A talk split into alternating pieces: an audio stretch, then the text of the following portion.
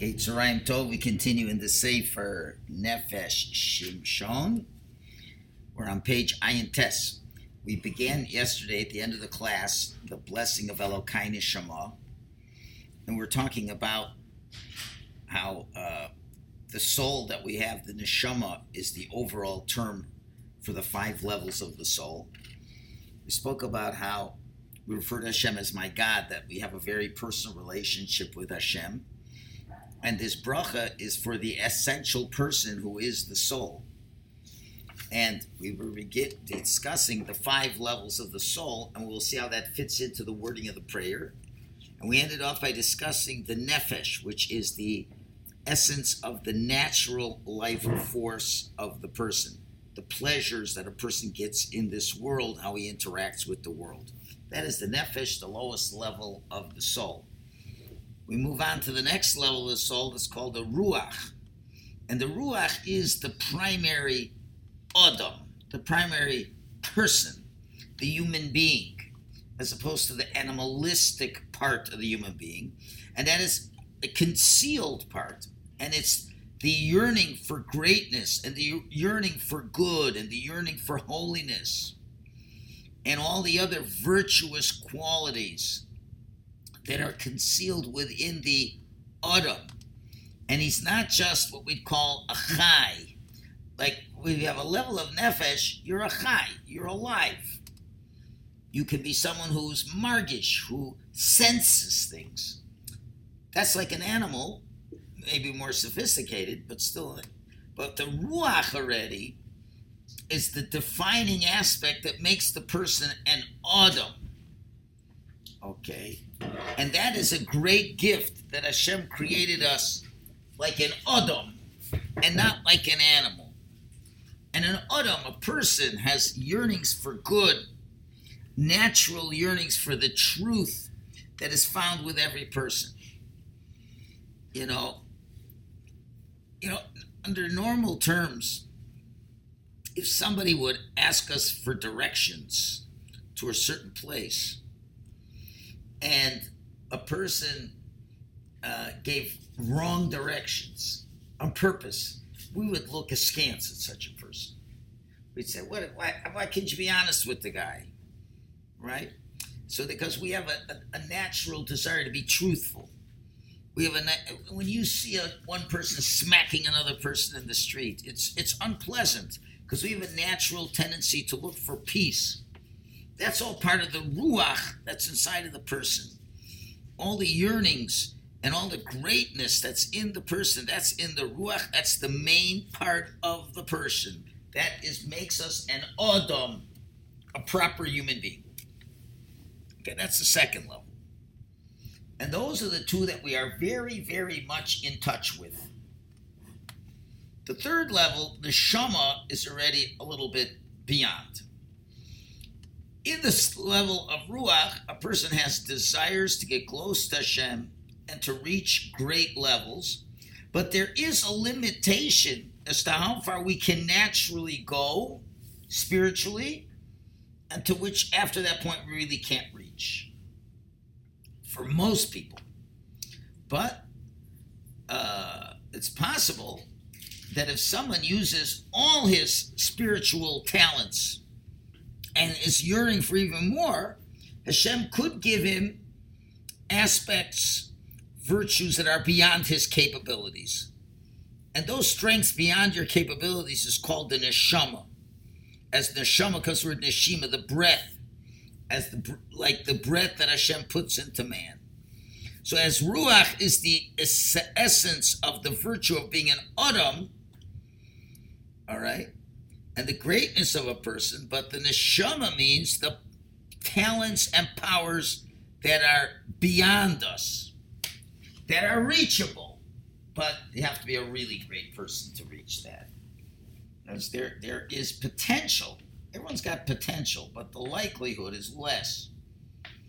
The Targum that translates the word neshama, okay, is Ruach HaKodesh. It's like divine inspiration. And there are people who merited Ruach HaKodesh. But that's a level that really is by and large almost not appropriate for us. But we need to know it exists. One of the students of the Arizal once saw the Arizal was sleeping, and his lips were moving while he was sleeping. And the student got really close to hear what the Rebbe was saying. But then the, the Arizal got up and he said, What are you doing? And the student said, I wanted to hear what you were saying. To which the Arizal said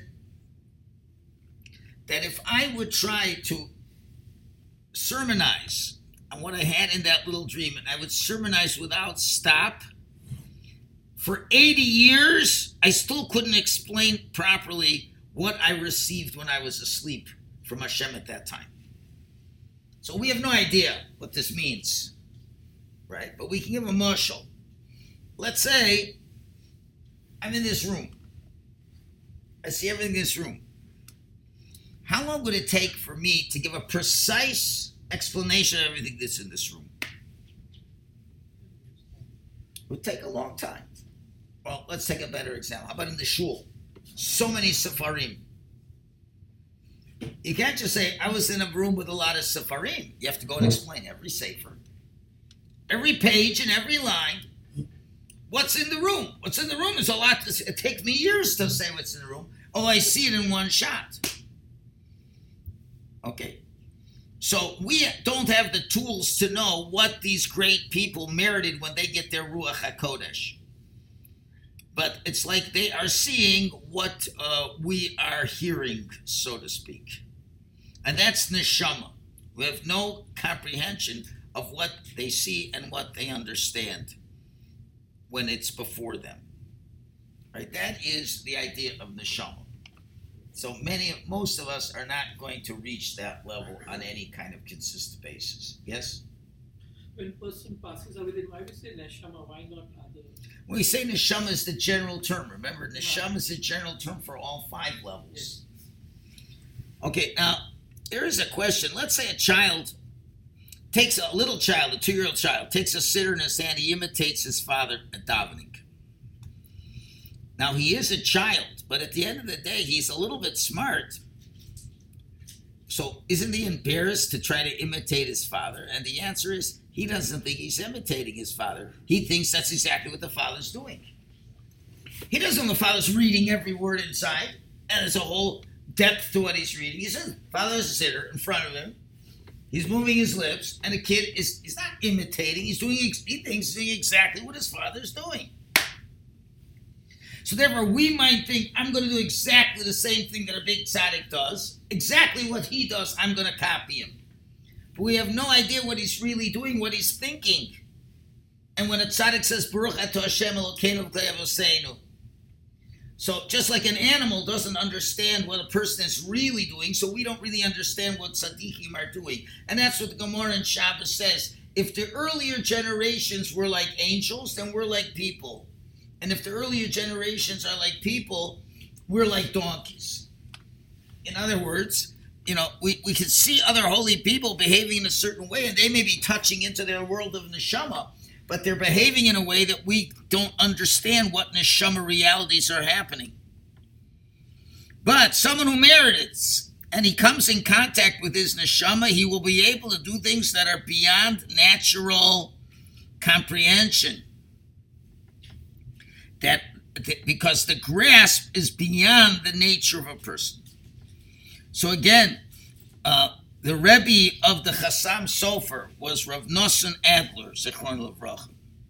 And the Chassam Sofer said about Rav Nosson Adler, he says, there has still not been an angel like my Rebbe. Okay, so that meant he understood that his Rebbe reached a level of neshama. What they say about the Vilna Gaon, he said one time like this Aristotle, who said that the earth has always existed as opposed to God created, he says Aristotle is a spiteful heretic. Spiteful heretic. Why? Because Aristotle lived in the times of Shimon Atzadik. And Shimon Atzadik was able to show us through the constellations and to prove to us the world was created by God.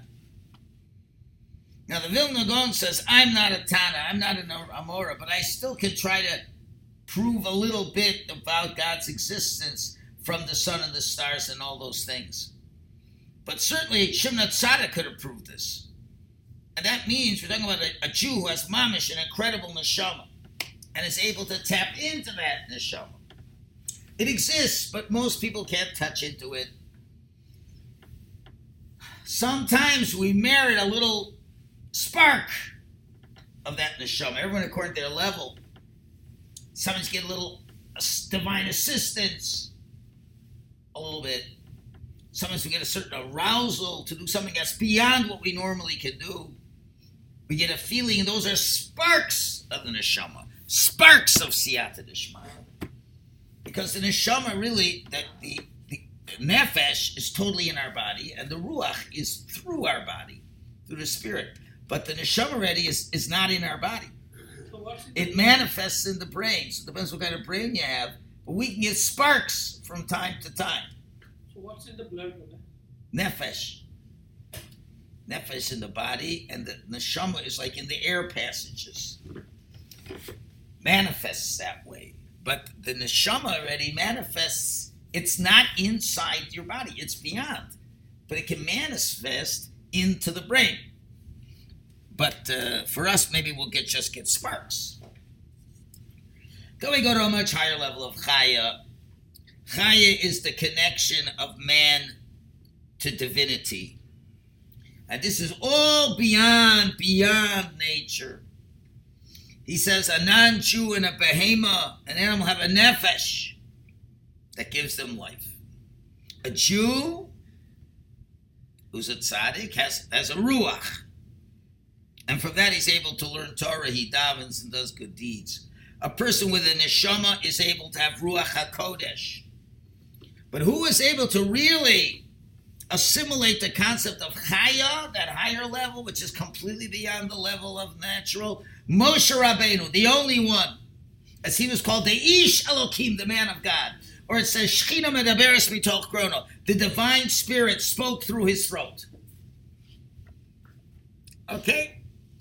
Again, these are all, we all have a connection to it, but uh, we don't feel it.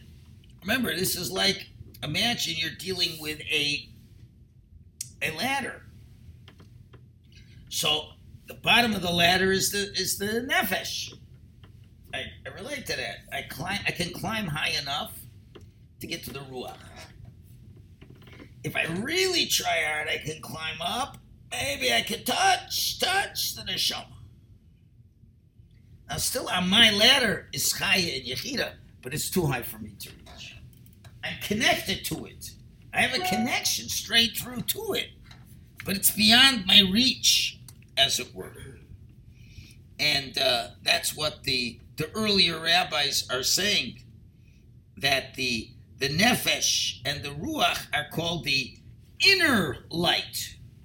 The neshama is called the surrounding light because it surrounds us from the outside. By big tzaddikim, even the neshama can be the inner light. But the chaya for the, even the tzaddikim is the surrounding light. For Moshe, even that, the chaya was the inner light, something he could contain inside. These are things that are beyond our, our real understanding. And then we have Yechida, that's the very top, unity, which only was really experienced by Adam Arishon before the sin. The Malachim, he was so close to Hashem, they almost thought he was like God. So that's an unbelievable closeness. And again, we have it's part of the ladder, but it's way beyond what we are able to tap into. Now, it's interesting, even though all these levels we can't tap into them, but doesn't mean we don't have any connection somehow, like that idea of the ladder. They're just not part of our cognitive reality. They exist because that's where our life is coming from. God is siphoning life in through the Chaya, through the Yechida, through the Chaya, through the Neshama. It's all, we're all connected, we don't sense it. Chaim said, you know, there's an idea. He says a person is also called a na'al, a shoe. Why is he called a shoe? Because when you have a complete body from top to bottom, the body goes into the shoe. Right? And the shoe is holding the very bottom of the body by the feet. So we are also like the shoe. Our body is like the shoe for ourselves that it a lot of the soul fits into that aspect. So some of that we can relate to. The shoe we relate to. We can relate to the nefesh, that's I'm alive, I have senses, ruach, I'm a Jew. But when we go higher than that, it, even though they, I'm connected in some way, it's just I'm not aware of all that. Those are the five levels. Now, if you know that, the, now you don't have to worry about thinking about all these five levels, so to speak, right now. But at least will help us understand the meaning of the prayer Elokai Neshama. So we start again. Elokai, my God. It's like your mamish, my God, I have a connection with you. And why are you my God? Why does such a connection? Because neshama shenasata bi. You have given me a neshama. That's a piece of you, so to speak. Okay. You've given me a neshama. Now, now we go to the detail. The neshama is the general term. Now we go to the five levels. So what do we call neshama should be? Neshama be tahorahi. It is pure. What does it mean, pure? These are the parts that are way beyond what we can comprehend. That's the chai and the yechida. Okay? And that's not who I really am. It's a gift from God, but I can't even appreciate the gift. Ataviroso. You now created it. That's the neshama. And why do we use the verb create? Because remember, create is from something from nothing. It's called creation. And therefore, the neshama is the first aspect that we can speak about. It's the beginning of our spiritual creation as a human being. Okay, that's the beginning.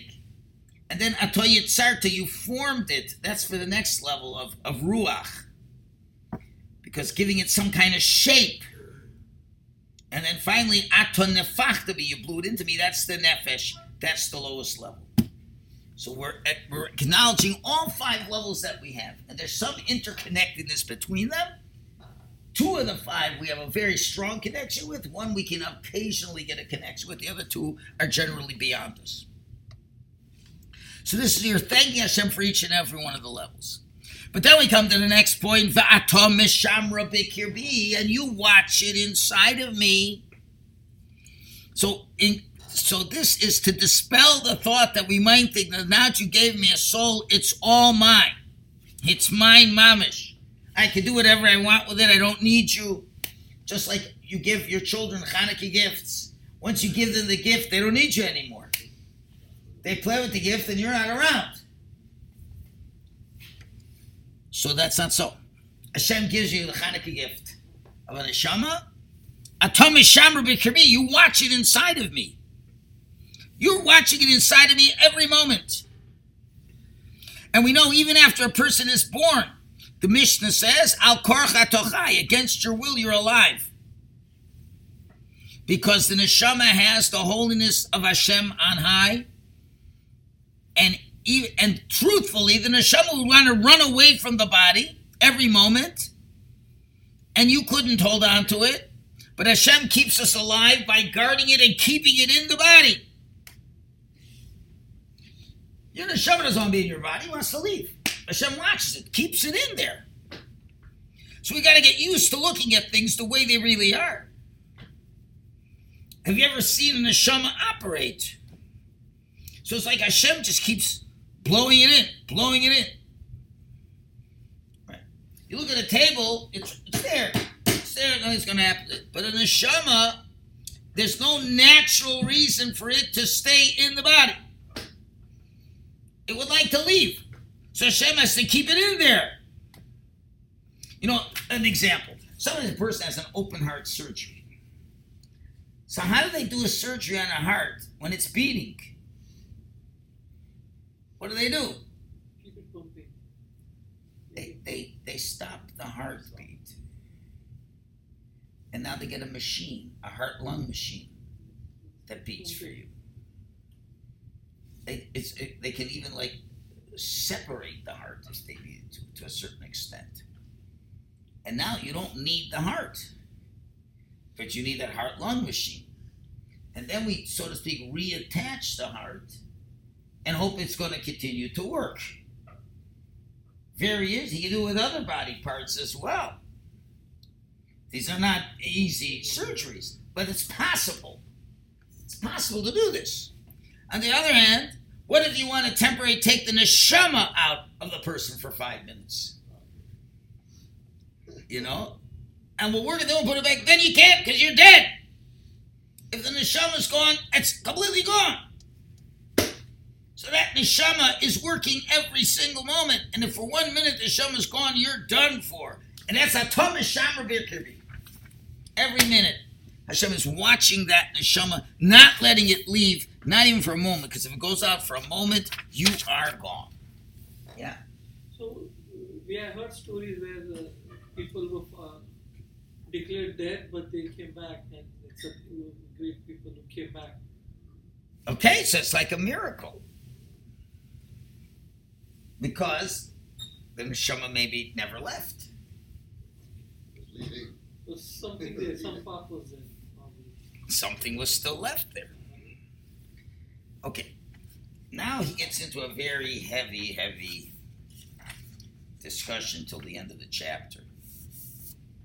We go to the next clause. V'ata asid litla mimeni, and in the future you will take the neshama from me. Ulhachazira bila asid lavo, and you will return it to me in the future. Two important concepts you're acknowledging. I will die, and I will be resurrected. You must understand that every single day. You don't see people living three, four, five hundred years anymore. So we know the end is going to be, unless Mashiach comes, everybody is going to die. And that's an awesome moment. And it's really a shame for people who don't prepare themselves properly for that moment. But great rabbis did. As we mentioned in Shalosh Seudos, the tzaddikim who wanted to say the Shechiyanu Brach on Hanukkah before they died. It's interesting. Nowadays, doctors can tell sick people, you know, how much time they have left to live. No problem. Person's got cancer a later. They say, well, you got about two to three years, give or take. Got no problem saying that. But a couple of 150 years ago, doctors would never talk that way because you don't want them to lose hope, to lose spirit. They weren't as precise. But the doctor of the Alter from Kelm told the Alter from Kelm that he's soon going to die.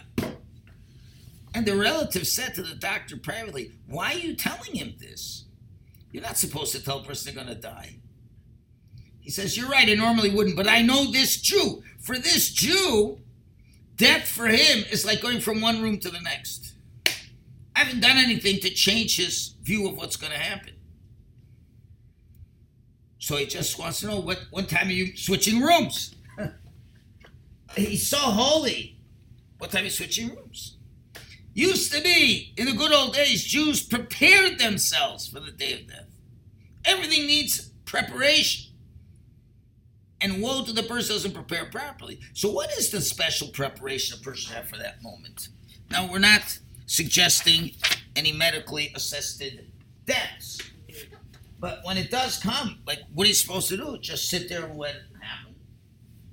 Says the tzaddik, no, there's a certain avoda, just like there's an avoda, how you get up in the morning. There's an avoda, how you live in those last moments of your life. There is a specific avoda to be done.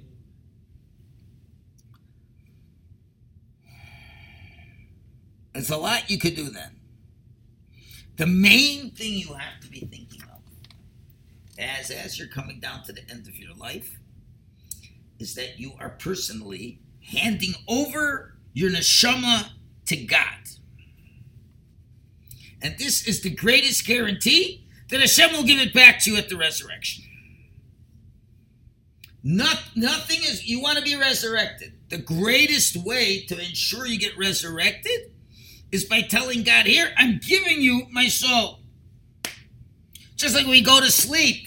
We say the Adon Olam. We say Biyado Afkid Ruchi. I put my soul in, uh, deposit into you, and I assume Hashem's going to give it back to me in the morning.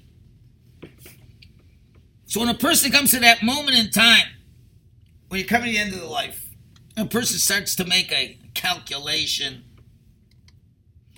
and he could have all kinds of thoughts at that time. It could depend on you know how you were. Person say, ah, "I lived so long, I don't know anything. I really didn't learn any Torah. I don't remember anything." It can get you scared because soon there's going to be the big final exam, and you don't know anything for the test. And there are people who maybe haven't even done mitzvahs properly yet. There's all kinds of worries we could have. And then, oh, I want to live. I want to live. I don't want to die. I don't want to die. Oh, it's a little too late. But this is what you can say. And just like we've reminded you, what is the bracha you make when you die al Kiddush Hashem? What is it? Lekadesh Shimcha Barabim. To sanctify your name publicly. But there's another thing you should know. Even if you're not going to die Kiddush Hashem, which we'll still talk about, you should be having this in mind. We're saying, you say, Ribono Shel Olam, I am giving myself over to your will, and I ask only one thing. I want you to be watching me. That's it. And those last minutes to confess, you can confess and say you did Averos. But to say, but I am now giving over, my soul is leaving, and I know it's going into your hands, and you're going to take good care of it. Because then, because we say in the Elokai Neshama, but in the end, you will return it back to me. You want to guarantee God's going to give it back to you? Give it to Him first. Let's put it this way. If you don't want to give away your soul, there's a lot of people who don't want to die. So then God has to take the soul from you. If He takes it from you, He doesn't have to give it back. But if you give it to Him, then He's got to give it back. That's the idea. You say, No, I don't want you to take it. Don't take it. Don't take it. He said, It's mine. I'm taking it. Why should I give it back to you? You say, Hashem, here, take it. Take it. Hashem says, Oh, you're giving it to me. I'll give it back to you. Okay, now this is said from all the earlier, earlier rabbis. Okay. Once you give it yourself to HaKadosh Baruch Hu, He will return it to you afterwards. So therefore, really, every morning a person should say this bracha. I know you're we're very tired in the morning. We say this bracha, it's like very early. We're tired, but if we should have the right kavana and the patience, it's an awesome tefillah. Everything we we said to think and to say. I have a neshama shinasata be the soul that you gave to me. It's a pure soul. It's from the world of Atzilus, the world of life, Atavarasa, from the world of Bria, Atoyitzarta, from the world of Yitzira, Atonafachtabi, from from this world here. It's mamish inside of me. With it, I'm able to affect worlds. And you're watching it, and you're giving me constant life every minute. And then at the end, you're going to take it from me, but I want to give it to you.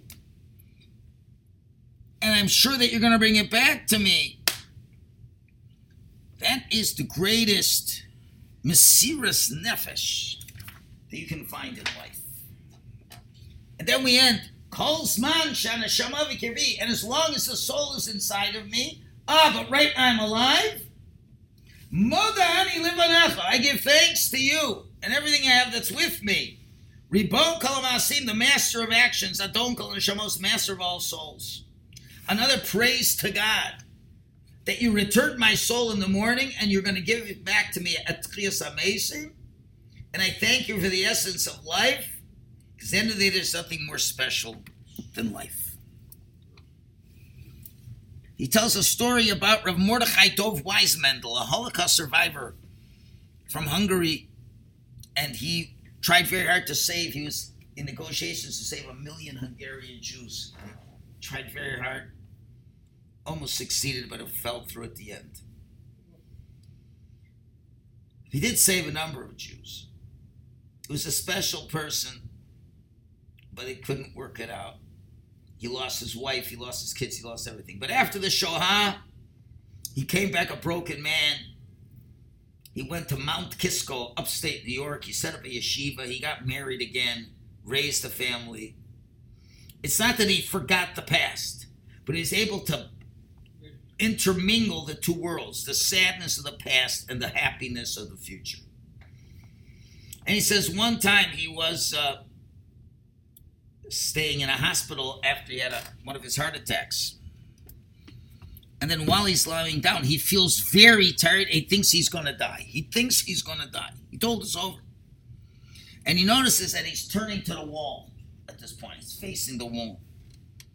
And remember the Gemara says anybody who dies is facing the wall, facing people, it's a good sign. If he's facing the wall, it's a bad sign.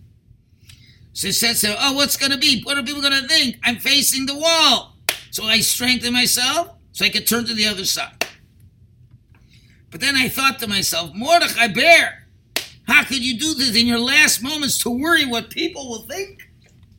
Oh, you died? So we have to pray a lot for this. We don't want to lose this great moment over foolish things.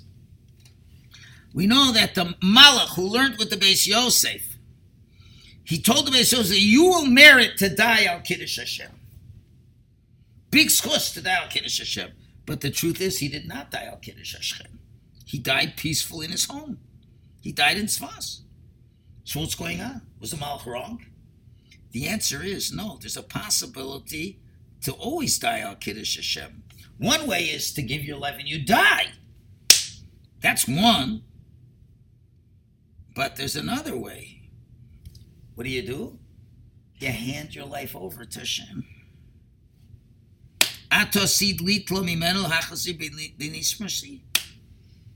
I'll die al Kiddush Hashem. I'm dying sanctifying Hashem's name. And how you do that is you just what? You just say, Hashem, I'm giving it over to you.